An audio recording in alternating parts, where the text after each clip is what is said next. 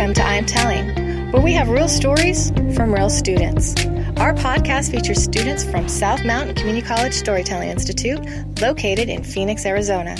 These stories are recorded live in a classroom setting with just one take. So, I've struggled over the years with um, what a real man is. What is the measure of a real man? And I grew up in South Idaho, and we had some particular ways that uh, you tested your testosterone.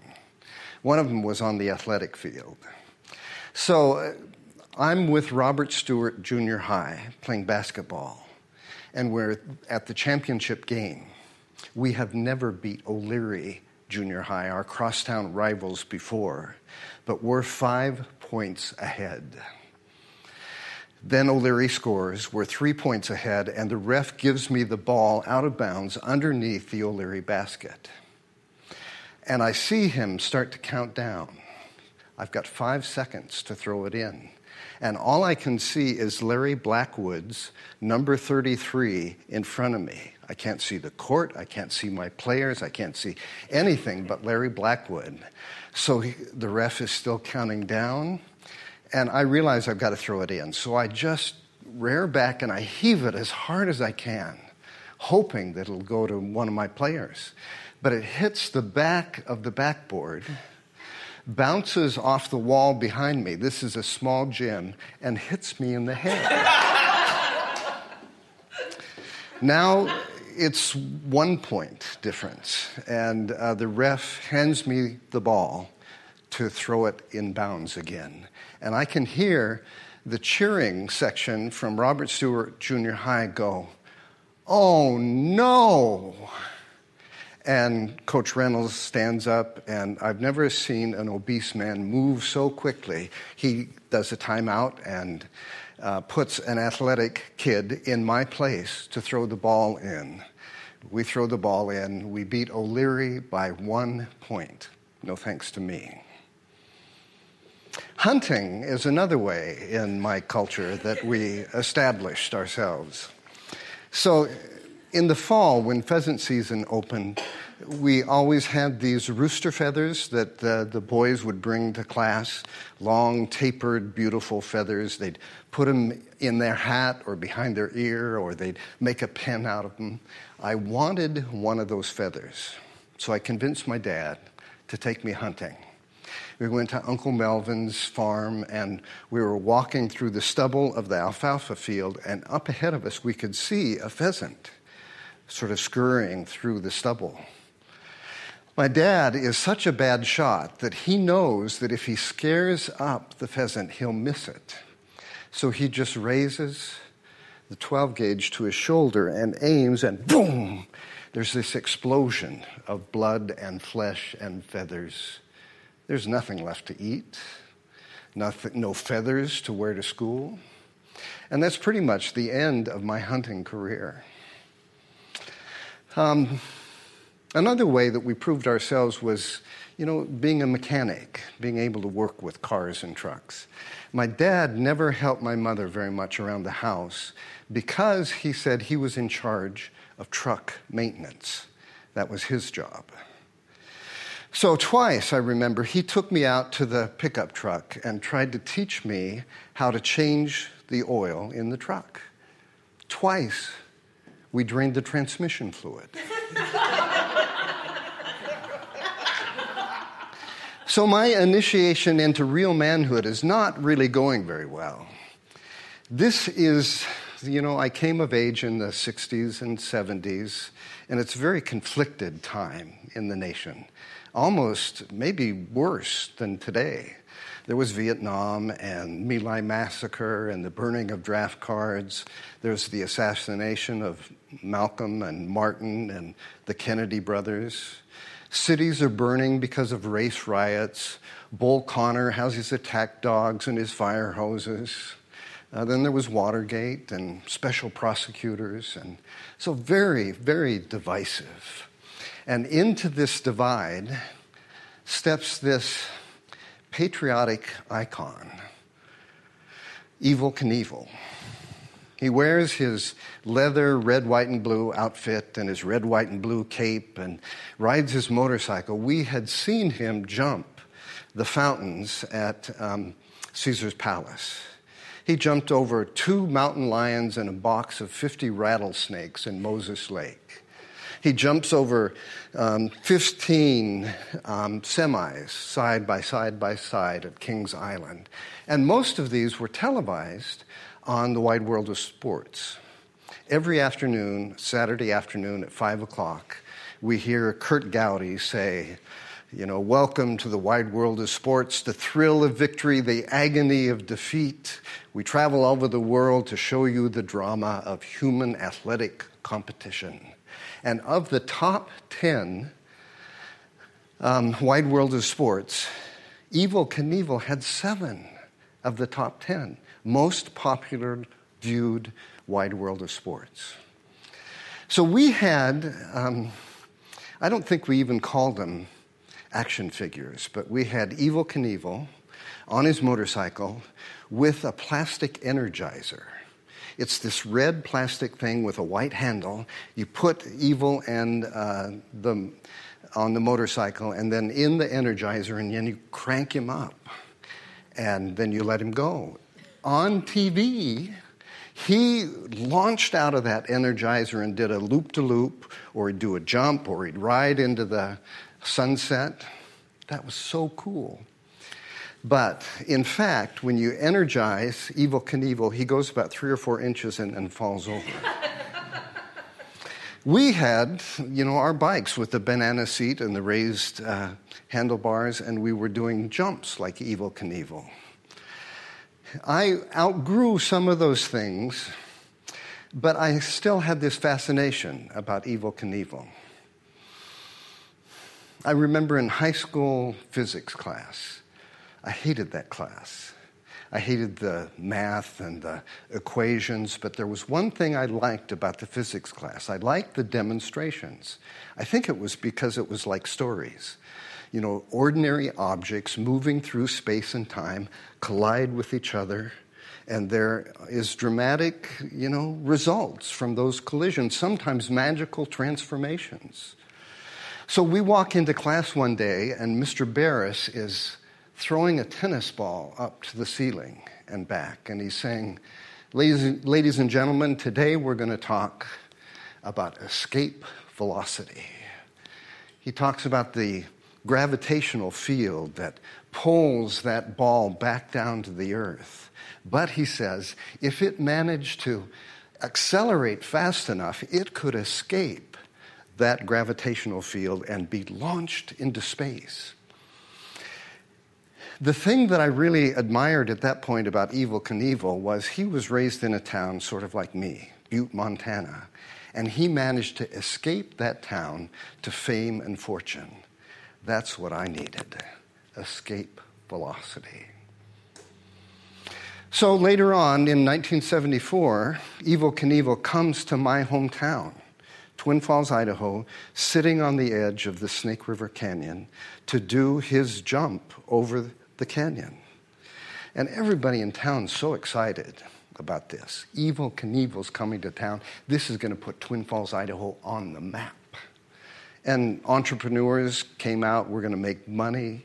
This is going to be great. So I drove from the College of Idaho in Caldwell, Idaho, 160 miles to my hometown so I could see him. Evel had just bought this um, uh, tombstone for him as a publicity stunt. So it's eight feet tall uh, four feet wide and about four inches, five inches thick, uh, as a way to say, you know, I may die doing this. And of course, it got more people interested. He said he was good on the takeoffs, not so good on the landings. But that's what people came to see was those faulty landings. He broke 433 bones in his body in his lifetime. So I'm there. Susie Woods and I are sitting on the hood of my 1967 um, Chevy Malibu, and there are thousands of people on the country road beside us waiting for this jump. So we, at 3.35 in the afternoon, hear this muffled roar in the distance. And then we see this cloud of smoke and steam rise above the horizon, and then something emerges and then disappears. There's controversy to this day about whether he, Evel Knievel, pulled the parachute prematurely or whether it was a malfunction. But the parachute ejected, and he went, uh, you know, 100 feet in the air and then descended on this parachute on his sky cycle down into the canyon, broke his nose. They carried him up on a helicopter. If you talk to people in my hometown today, they don't have much good to say about Evel Knievel. He got paid $6 million for doing this and left town with all kinds of unpaid bills. The only people who made any money were the Schneider brothers, who built 200 outhouses for this event. and 123 of them burned to the ground, but they had insured them. Evel Knievel uh, set the, uh, called the Hells Angels to be his security force. I mean, what could go wrong with that? So they turned over a beer truck and handed out beer to everybody. The um, reporter from the Salt Lake Tribune said it was Idaho's version of Sodom and Gomorrah. Well, I had to drive the next day back to the college because I had an appointment with my major advisor, Dr. Lyle Stanford. Um, and it was really, really coming back down to earth you exit off of I 84, and if you miss the sign, miss seeing the sign, you can smell it because there's the stockyards right there. So you go a right, a left, a right, a left through the stockyards, and then there's the entrance to my college. Um, college of Idaho, founded in 1897. We always said that if God was going to give the world an enema, Caldwell, Idaho is where he'd stick the tube. It was bad.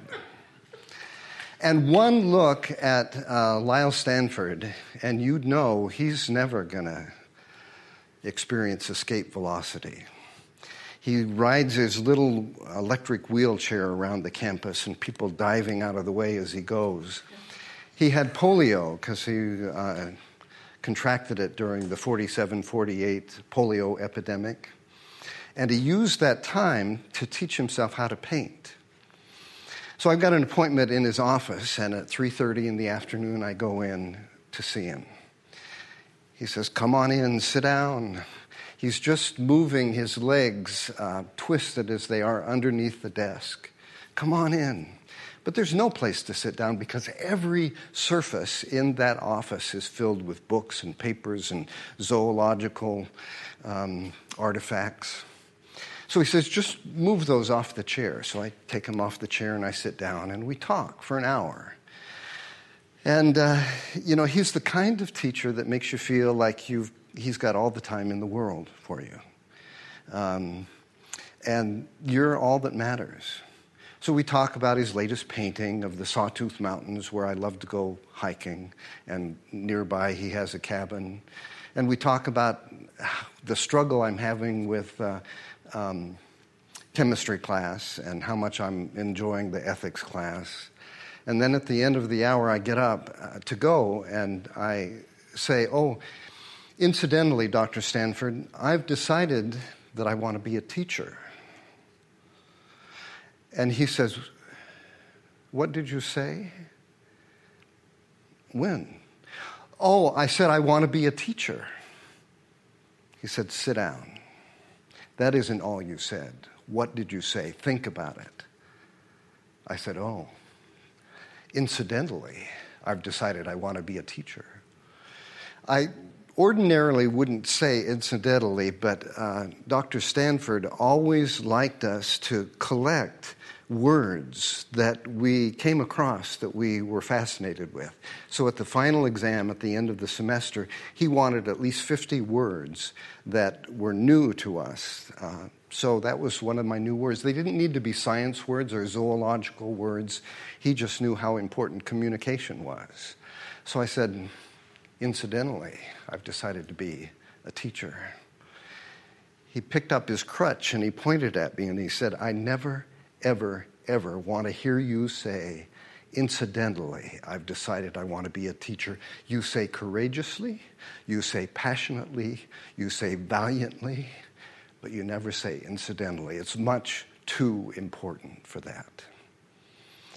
He said, I think that'll be it. Mr. Bland, do you understand? I said, Yes. I got up and walked out, and at the door he said, Oh, incidentally, I think you'll make an excellent teacher. So I graduated in 1975, and in 1976, Lyle Stanford had a major coronary and died.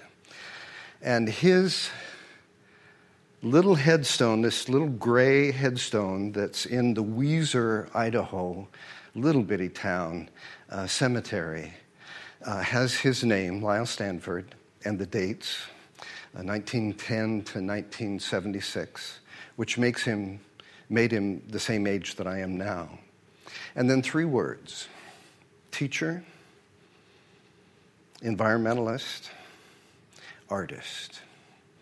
And as far as I'm concerned, that's the measure of a real man. If you are interested in learning how to become a storyteller, please visit our website at southmountaincc.edu forward slash storytelling.